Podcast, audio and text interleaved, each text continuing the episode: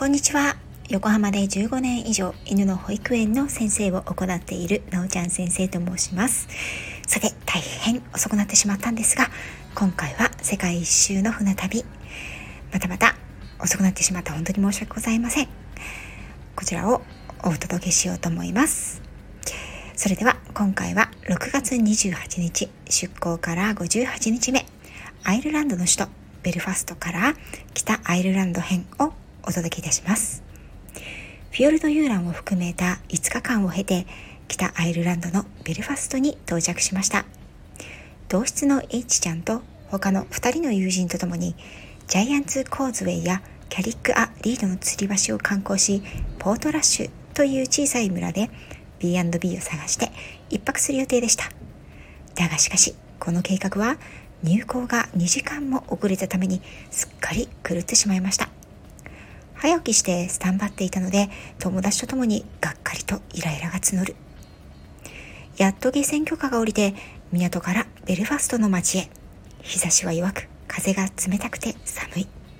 船内放送によると外気温は摂氏11度。もう7月も近いのにまるで冬。寒い寒いと口々に言いながら持っているありったけの服を着て出たけれどもやっぱり寒い。まずは郵便局を目指す。途中親切な2人のおじさんに郵便局を教えてもらった。1人のおじさんは郵便局の目の前まで私たちを連れて行ってくれた。なんだか幸先のいいスタートで嬉しくなった。旅先で優しくされるとその地域や国の印象が良くなると聞いたことがあるけれどまさにその通りだと思う。郵便局の目的は旅の恒例行事である実家へのポストカードの投函と両替。なのだけれどなんと今日は両替していないということというわけで両替とジャイアンツコースウェイまたはポートラッシュ行きのバスや電車を調べるためツーリストインフォメーションへ向かうそこでポンドへ両替することができた北アイルランドの通貨はイギリスと同じくポンドこれは今も一緒ですそしてお隣のアイルランドの通貨はユーロ。ややこしいこと、この上ない。この当時、1ポンドは188円。今は160前後だから相当高かったですね。これに両替手数料1.5ポンドがかかるので貧乏旅行人には痛い痛い。ツーリストインフォメーションでは電車もバスの時刻表もわからないということなのでトラベルセンターへ行くようにと言われました。このトラベルセンターを探すのも一苦労ベルファストの中心部は広くはないけれど車も人も多く道も複雑で地図を見てもよくわからないのですオスロの整然と広々とした道とは大きな違いでした。散々迷ってバスと電車の駅に着いて時間と値段を聞いてみます。私たちの目的地は世界遺産ジャイアンツコーズウェイ。自然の作り出した神秘約4万年以上昔の六角形の石柱があちこちに立ち並ぶ奇岩の海岸です。ケルト神話でも登場する神秘的な光景をぜひ一度見てみたいと意気込んでいました。この時点で時刻は現地時間の12時頃となっていました。バス乗り場の案内人に聞いたところによると、ベルファストからの距離はバスでも電車でも2時間半以上はかかるということ。今から行ってもジャイアンツコーズウェイの海岸が閉鎖される17時までは30分ぐらいしかいられない。本当はこの自然の景観を楽しんでから近くの小さな町で一泊する予定でしたが思い切って予定を変更することにしました。同じく2時間以上かかるなら夜も楽しめるかもしれない。隣国アイルランドの首都ダブリンに行こうと全員の意見を一致させて出発することに。次のダブリン行きの電車が出るのは13時45分ということなので、それまでに駅近くのパン屋さんで大きなサンドイッチ、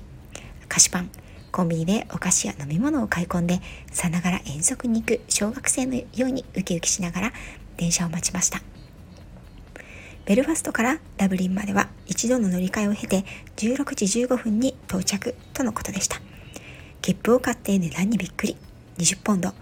片道約4000円かかるとのこと。仕方ないなと思いながら乗車を決めました。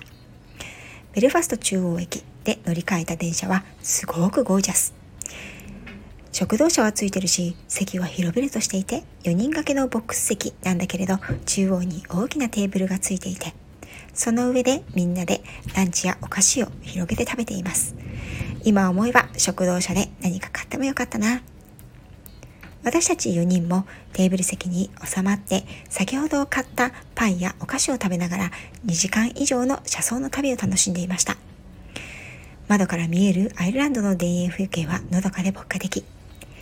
エメラルドの国と言われるだけあって雲の隙間から差し込んでくる光の筋に照らされた新緑の丘や畑波打つような草原はエメラルドのようにキラキラと輝き美しい。そう呼ばれるのもわかるものだ。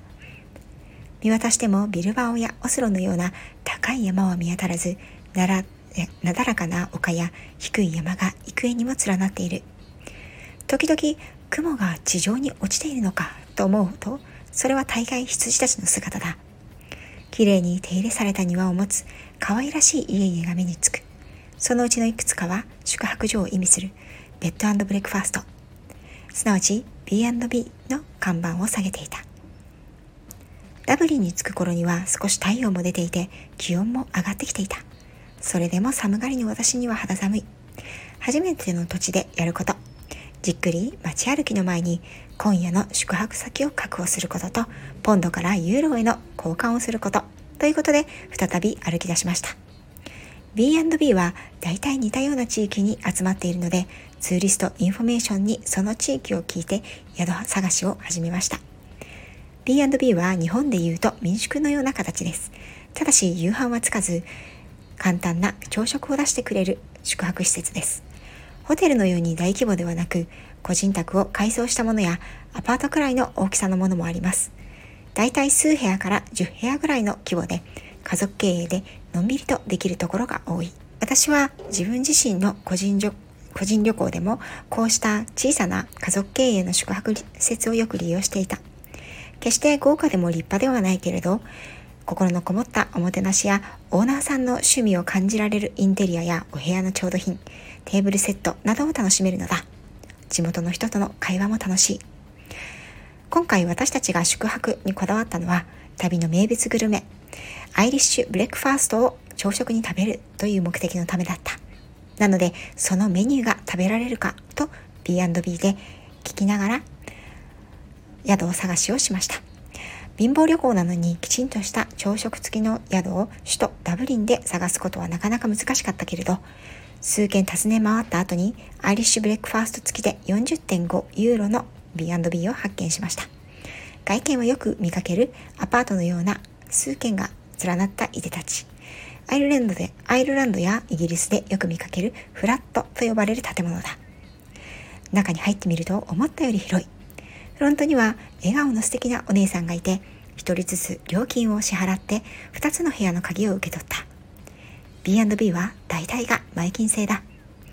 ちょうどいい大きさの部屋は綺麗に整えられていて、ベッドカバーもついていてとても可愛い。コーヒーや紅茶のティーバッグ、湯沸かし器、テレビ、大小のタオル、シャンプー、リンスもついていてホテル並みだった。友達と相談して夕飯は私たちの部屋でテイクアウトを買ってきて食べようということになった。荷物を置き、鍵を預けて貴重品を持ち、いざダブリンの街へ。まだまだ外は明るかったけれど、時刻は夜7時を回り、観光スポットや商店は閉まっていて残念。ブラブラと歩いていたら、お土産屋さんを見つけて入ってみることにしました。絵はがきと有名なアイリッシュクリームのチョコタフィーとチョコバー、アイリッシュミュージックの CD と小さな羊のぬいぐるみを購入した。閉まってしまって中には入れなかったが、アイルランド銀行トリニティカレッジを通りつつ、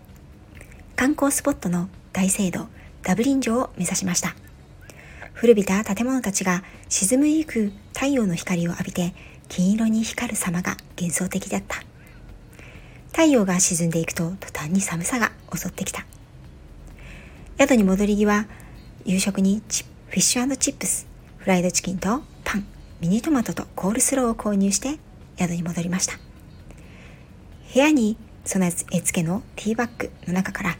アイリッシュブレックファーストを選び、湯沸かし器でお湯を沸かして4人で遅めの夕飯を食べることにしました。イギリス名物のフィッシュチップスはこちらでもよく食べられるようで